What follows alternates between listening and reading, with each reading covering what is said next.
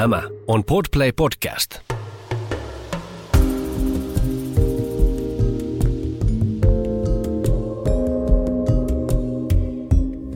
Viho viimeistä kertaa kakkoskaudella Tervetuloa Havuja kengissä podcastin pariin. Mä oon Lauri. Ja mä oon Henna. Nyt on sitten Urho Kekkosen kansallispuistosta kotiuduttu ja jos nyt ihan totta puhutaan, niin tässä taisi aikamoinen tovi mennä välissä ennen kuin me tämä viimeinen jakso saatiin purkitettua. Ihan ei mennyt niin kuin suunniteltiin, että Rovaniemellä hotellissa. Ei, ei ihan mennyt silleen, oli aika väsynyt. Väsynyt olo silloin, kun hotellille pääsi, niin ei tullut heti nauhoiteltu. Palataanpa vielä siihen meidän viho viimeiseen päivään. Meidän viimeinen yö Helanderin tulipaikalla oli aika viileä. Vähän rupesi tuulemaankin yöllä.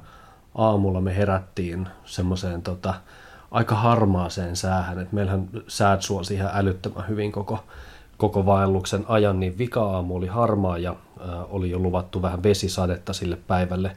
Niinpä oli ehkä ihan hyvä, että me oltiin kuljettu pitkä matka edellisenä päivänä ja meillä oli jäljellä enää vähän reilu puolitoista kilsaa. Me aika vauhdilla suoriuduttiin siitä aamusta. Uhkaava vesisade sai meihin varmaan vähän lisävauhtia siinä aamussa ja laitettiin kyllä aika nopeasti leiri kasaan ja painottiin loppumatkaa suorittamaan. Ja myöskin palkinto, eli Ää, niin, lämmin auto, ruoka, joka oli enää vähän matkan päässä. kyllä. Käveltiin se viimeinen puolitoista kilsaa, äh, ihan viimeiseksi vielä tosiaan pistettiin varpaat kylmään veteen, eli ylitettiin siinä melko leveä joki, sama mistä lähdettiinkin. Ja siitä autolle, onks, jäikö sulle jotain hyviä fiiliksiä vielä vikasta niin sanotusta vaelluspäivästä? No hyviä fiiliksiä ainakin sen puolesta, että Lauri urhoollisesti ylitti, ylitti tämän viimeisen vesistön kahteen kertaan, koska virtaus oli aika kova ja mulla tosiaan ei ollut enää kuin se yksi kroksi, millä vedellä, niin Lauri haki sit munkin rinkan vastarannalta. Sehän edellytti muuten kolme ylitystä. Ei sillä, että nyt tässä kissa omaa häntään nostaisi, mutta No mutta se oli aika urhoollista kyllä, koska vesi oli aika kylmää. se oli viilentynyt huomattavasti sen viikon aikana, mitä Oli. oltiin. Silloin kun tultiin, niin mehän sanottiin, että ei se edes ollut mitenkään kylmää, mutta kyllä se, kyllä se nyt tuntui. Kyllä nyt oli, sääret oli kyllä punaiset, vaikka mä vaan yhden kerran ylitin sen. Me ajeltiin Saariselälle, siellä ei vissi ollut oikein mikään ravintola auki, niin me jatkettiin siitä suoraan sit matkaa. Sodankylästä taisi löytyä ensimmäinen pizzeria, Joo. mihin pysähdyttiin sitten kebappia vetää. Oli hyvää taas. Niin, kyllähän se maistuu aina tuommoisen metsäreissun jälkeen. Ja sitten painettiin siitä eteenpäin Rovaniemelle.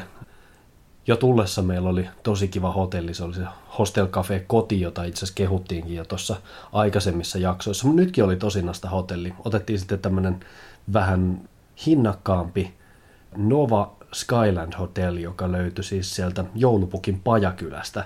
En, en heti olisi ajatellut, että sieltä, sieltä otetaan majoitus, mutta tosinasta hotelli ilmeisesti todella todella uusi. Musta tuntuu, että me oltiin ihan, jos se nyt ensimmäisiä, niin ensimmäisten joukossa majoittumassa siinä huoneessa. Se oli ihan kohtuuhintainen.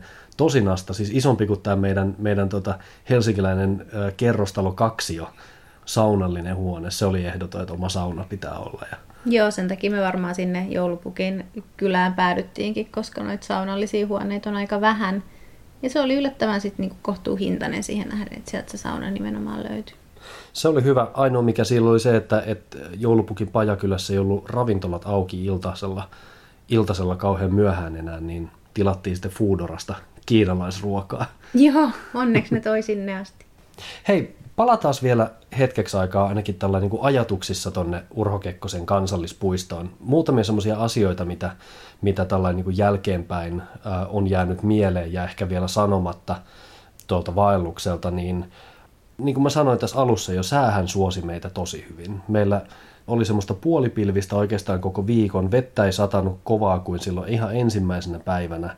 Mutta sen jälkeen tosi nastaa säätä, päivälämpötilat jossain 10-15 asteen välillä. Yöt oli viileitä. Joo, yöt oli kyllä tosi kylmiä ja kyllä mulla tuli vähän ikävä tuntuva pussia tai jotain lämpimämpää makuupussia, että jos tässä tavaroita rupeaa päivittämään seuraavaa vaellusta varten, niin kyllä mä seuraavalle niin kuin syysvaellukselle uuden makuupussin ostan. Mähän päivitin makuupussini ennen tätä reissua, mutta mä luulen, että mä teen sen saman homman vielä kerran. Että vaikka mä en monena yönä palellut, niin oltiin vähän siinä rajoilla. Et sit, siinä varsinkin kun Luirojärvellä oltiin ja yöllä selkeästi oltiin pakkasen puolella, niin, niin kyllä se niin kuin viileä yö oli. Et ehkä vielä yksi makuupussin päivitys. Mutta näinhän se menee, että et reissu reissulta sä huomaat, että okei, tota voisi vielä vähän päivittää ja, ja ehkä uusi tollainen tai, tai vaihdetaan toi varuste vielä pois varusteista muuten puheen ollen ja ehkä nimenomaan tuohon öiden viileyteen liittyen, niin se viileyshän johti myöskin siihen, että meillä kerääntyi teltan sisäpuolelle aika paljon kondenssivettä joka yö. Eli, eli ihan tätä niin kuin lämpimästä hengityksestä johtuvaa kosteutta sinne teltan sisäpuolelle, mikä sitten johti siihen, että meillä oli märkä teltta koko, koko reissun ajan, tai kostea.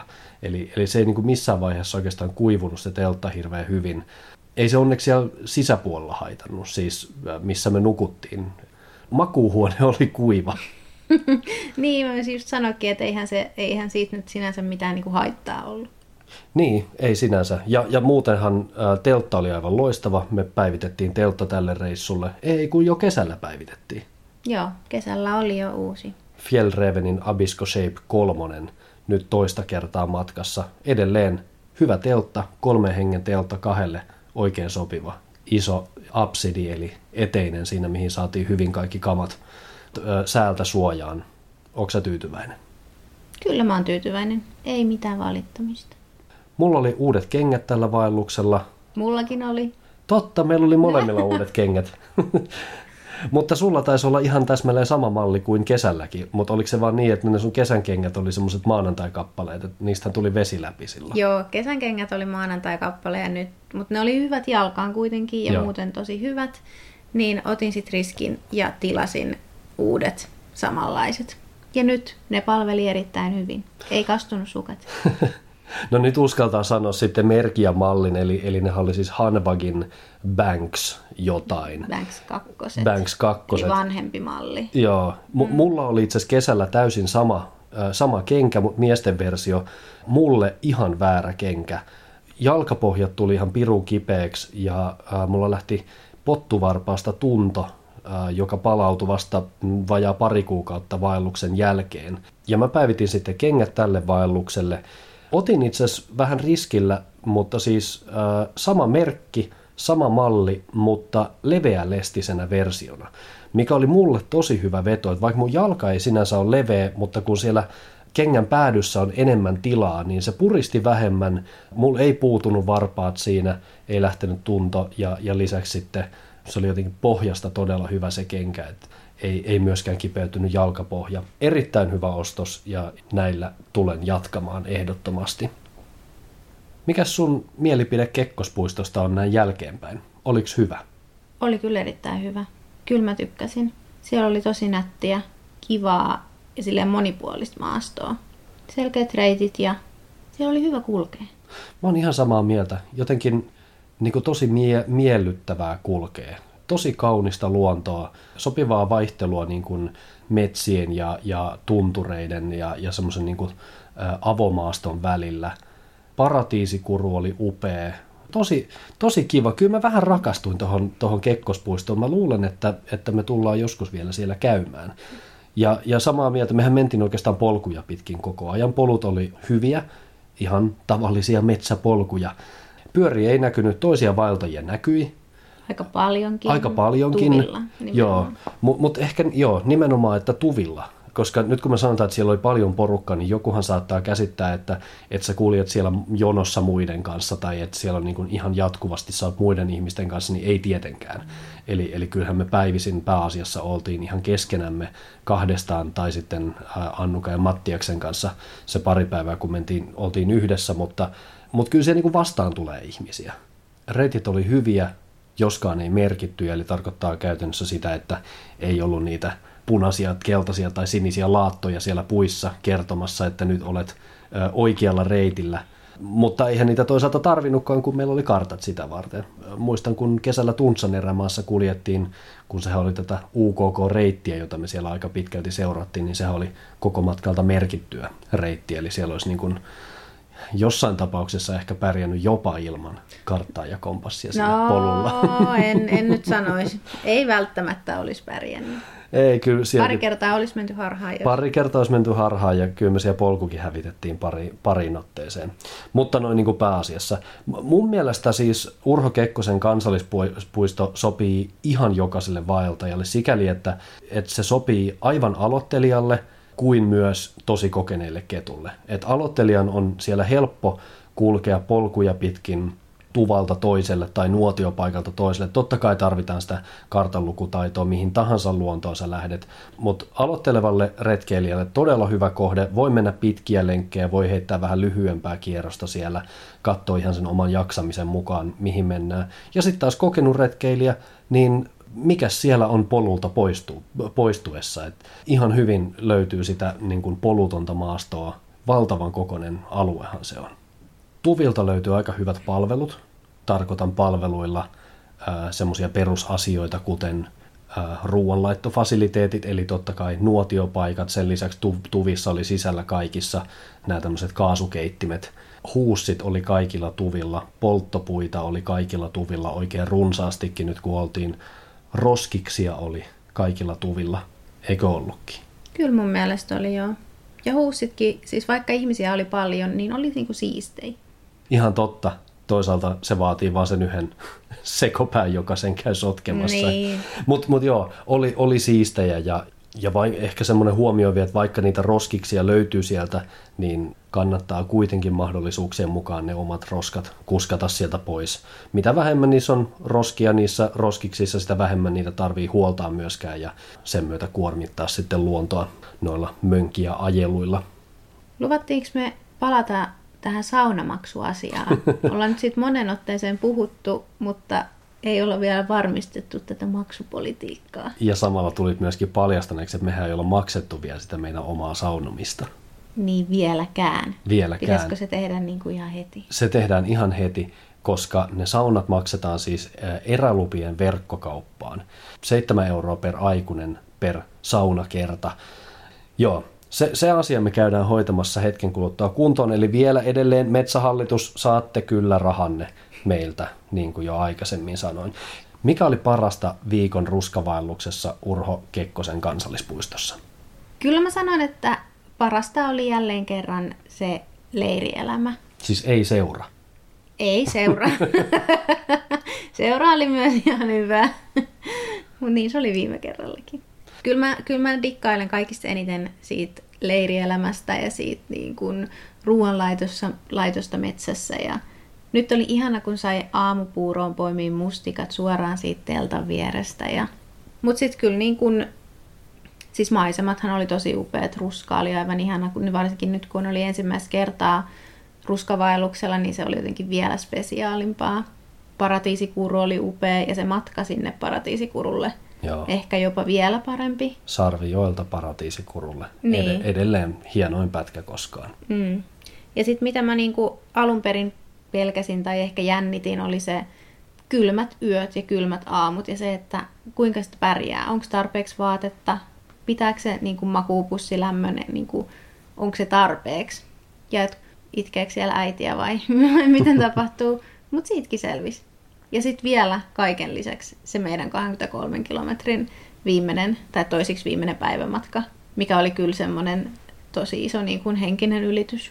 Mulla ei oikeastaan muuta lisättävää tohon kuin Anterin mukaan sauna. Mm, totta, se oli ihana. Ja se kylmä, kylmä pulahtaminen sinne Joo, jokeen. jääkylmä, jääkylmä purovesi tai jokivesi ja sitten se lämmin, lämmin sauna. Se teki kyllä jotenkin niin hyvää siinä hetkessä, että, että sitä mä oon fiilistellyt monesti jälkeenpäin. Ja fiilistellyt muutenkin. Kyllä on pakko myöntää, että mulla rupeaa olemaan taas vähän semmoinen vaelluskaipuu. Ää, Vaelluksesta on nyt kulunut tässä reipas pari kuukautta ja ihan hyvin voisin taas lähteä, okei nyt kun ulkona on pimeätä ja märkää ja kylmää, niin ei tee kauheasti mieli, mutta kyllä mä tässä niin kuin yllätän itseni koko ajan miettimästä jo tulevaa kevättä ja kesää, että mitä sitten ja mihin sitä sit voisi lähteä. Ja, ja huomaan myös, että mietin jo varusteita, että mitä voisi päivittää vielä ja pitäisikö jotain ostaa podcastin tekoa varten mä oon ostanut meille jo uutta varustetta, uutta mikrofonia ja muuta tuommoista, mutta...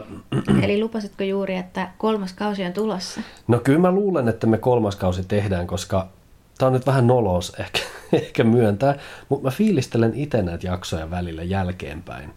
Ihan vaan, koska tässä tulee kuitenkin aika hyvin dokumentoitua se, että mitä me ollaan tehty ja minkälaiset fiilikset on ollut tuossa matkan varrella. Niin, niin näihin on kiva niin kuin itse palata. Niin jo pelkästään sen takia mä luulen, että tulee kolmas kausi. Toivotaan, että se tulee myöskin sitten julkiseksi jossain vaiheessa, jos tuottaja niin suo, mutta ensimmäisen kauden kuuntelijaluvut on ollut ihan mukavaa katseltavaa, joten uskoisin, että saadaan tällekin jatkoa. Mikä sua houkuttelisi seuraavaksi kohteeksi? Laurihan on tämä meidän pääsuunnittelija näissä. Mä menen sit vaan mukana ja nautin. Kyllä mua niin kun, toi pohjoinen, pohjoinen siis ylipäätään, musta on niin kun ihan itsestään selvää, että kun seuraavalle vaellukselle lähdetään, niin me lähdetään taas pohjoiseen. Mutta se, että et pääsisikö vielä pohjoisempaan, eli, eli ehkä se Norja sitten kuitenkin on semmoinen, mikä niin kuin vähän kiinnostelisi ei tietenkään ole tässä vaiheessa mitään lyöty lukkoon, mutta, mutta mä oon nyt tuossa aika paljon katsellut vaellusvideoita Norjan maisemista ja kyllä se on semmoinen, että, että on, otetaan vakavasti harkintaan myöskin sellainen vaihtoehto. Voi toki olla, mistä sitä tietää, että me löydetään itsemme ensi kesänäkin Urho Kekkosen kansallispuistosta uudestaan, että mennäänkin joku erilainen reitti tai muuta, koska vaihtoehtojahan siellä on mä uskon, että voidaan hyvin käydä kolme-neljä kertaa kävelemättä samoja polkuja uudestaan, niin katsotaan sitä sitten. Kyllä mä sun mukaan Norjaan lähden. Hyvä. Ja sitten toisaalta kyllä mä myös tämmöinen niin lähiretkeily on ruvennut kiinnostamaan enemmän. Mä tein tuossa päätöksen, että mä myyn äh, Vespani pois ja vaihdan sen sähköpolkupyörään.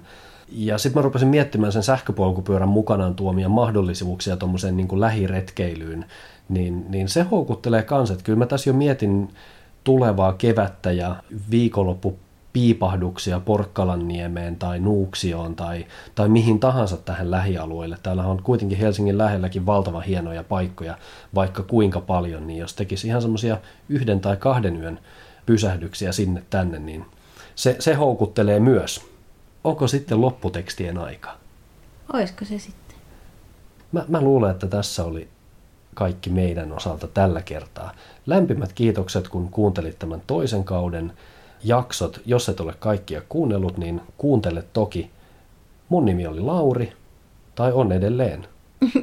Ja minä olen edelleen Henna.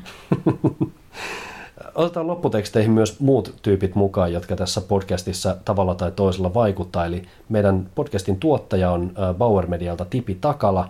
Podcastin hienon tunnarin, joka nyt lähtee soimaan – on tehnyt The Legendary DJ Slow.